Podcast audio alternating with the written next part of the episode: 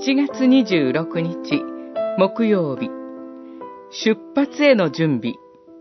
出エジプト記11章。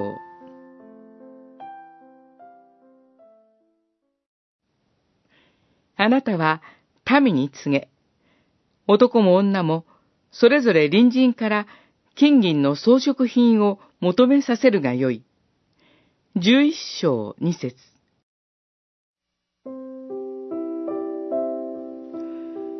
私の亡くなった母はかなりの心配性でした。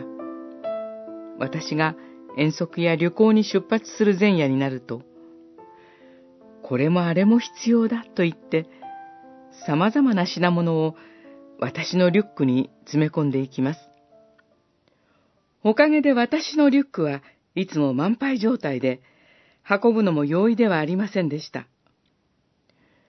結局、母の心配のほとんどは取り越し苦労に終わり、使わないままたくさんの荷物を背負って持ち帰ってくることになりました。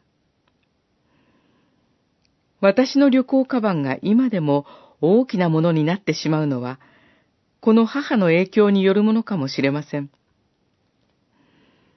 私たちの日ごとの信仰生活は、私たちが神の身元に向かう旅であると言えます。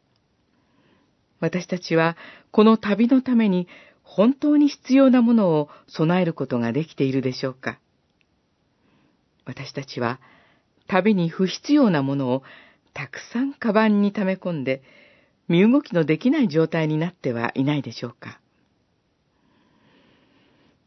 今日も新しい一日が始まります。